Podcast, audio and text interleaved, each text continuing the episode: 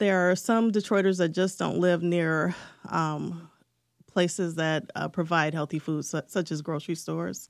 Um, and some grocery stores, we've had a lot of improvement in grocery stores over the city, in the city over the past 10 years, but uh, there's still some work to be done.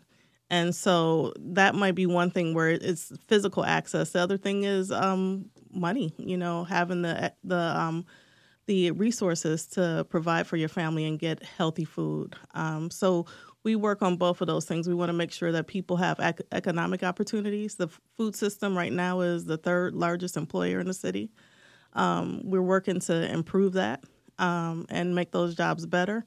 And then also, like I said, the physical access. So making sure those fruits and vegetables are there. We have people working um, in farmers markets. So there are 14 farmers markets, I think, throughout the um, neighborhoods in the city um, during the summer, but you know that's the summer, and then year round, making sure those grocery stores are able to really provide the things that are necessary for a healthy life. How many more grocery stores, uh, good grocery stores, uh, does Detroit need, and where should they go? Where should they be located? Okay, so really, that's one of the things. So we just recently did a, a food metrics report. We did it in conjunction with the Detroit Health Department, and so we see that there are thousands of uh, Detroiters who don't have a grocery store located near them. So we're going to take that information and see what we can do with it. So I don't have a number as far as how many grocery stores are needed, but um, there are 74 um, independent grocery stores, and then we have the two Meijer and Whole Foods. Um, and some, like I said, are really doing a great job. So we have a work group convened looking at those grocery stores and uh, looking at what makes it a great job. What's the difference between those grocery stores that are providing really uh, great service to neighborhoods and the other ones who maybe need a little bit of help and how can we help them get to where they need to be? What is the biggest obstacle that you face in feeding detroit in a way that is healthy and sustainable? Well um, i think one of the things is focusing in so really like like you asked the questions about what are what's really in the way. So focusing in on on those problems and looking at the solutions to them and getting the people who can affect change involved. That's another thing, getting the word out and getting people who can affect change involved. Can you give me an example of something the Food Council has done uh, that is tangible that you can point to and say, here's where we've made a difference? Yeah. So a lot of our work is supporting. Um, we do a lot in collaboration and convening, but one of the things that we supported was the um, passing of the 2013 uh, agricultural ordinance in the city. So before that, um, what is that? So thank you for asking. Urban agriculture is we're, Detroit is actually one of the leaders in the nation of urban agriculture. That's actually growing food in the city. Um, the urban agricultural ordinance made that a legal activity, a recognized legal activity in the city, so that um, people can not only grow but they can also sell their produce uh, to their neighbors legally. Now, the Detroit Food Summit is coming up. It's the eighth annual. Uh, what is that? Yeah, the Detroit Food Summit is our annual convening. It brings about 250 to 350 people together. Um, and we have the most diverse group you ever want to see. So, um, people working in the food system, community members, again, that are just interested in the food system, um, people who are really focused on policy.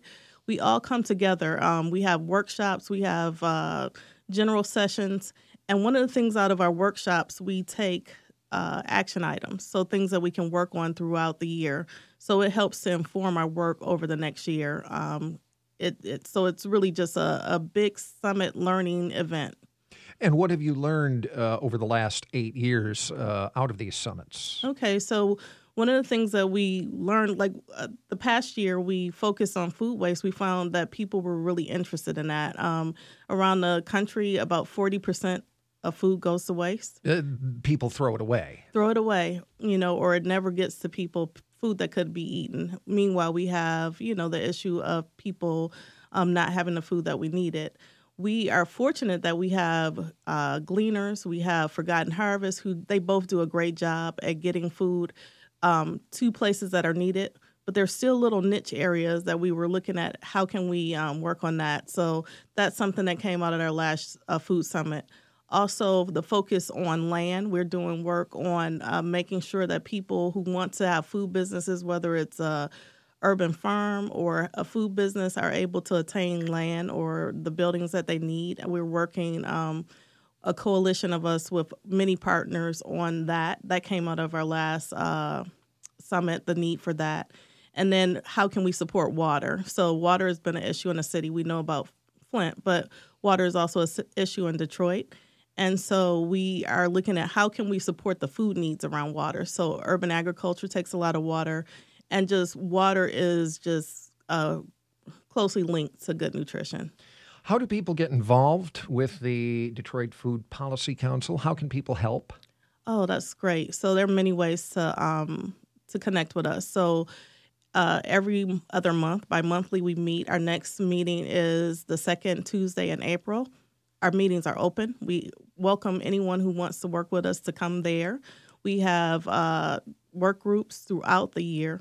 So every month we have work groups that meet and we have community members who meet with us. We're also a nonprofit, so any kind of support that people can give financially um, that helps us to do our work. So there are many ways, either your time, your finances, uh, or just even a good word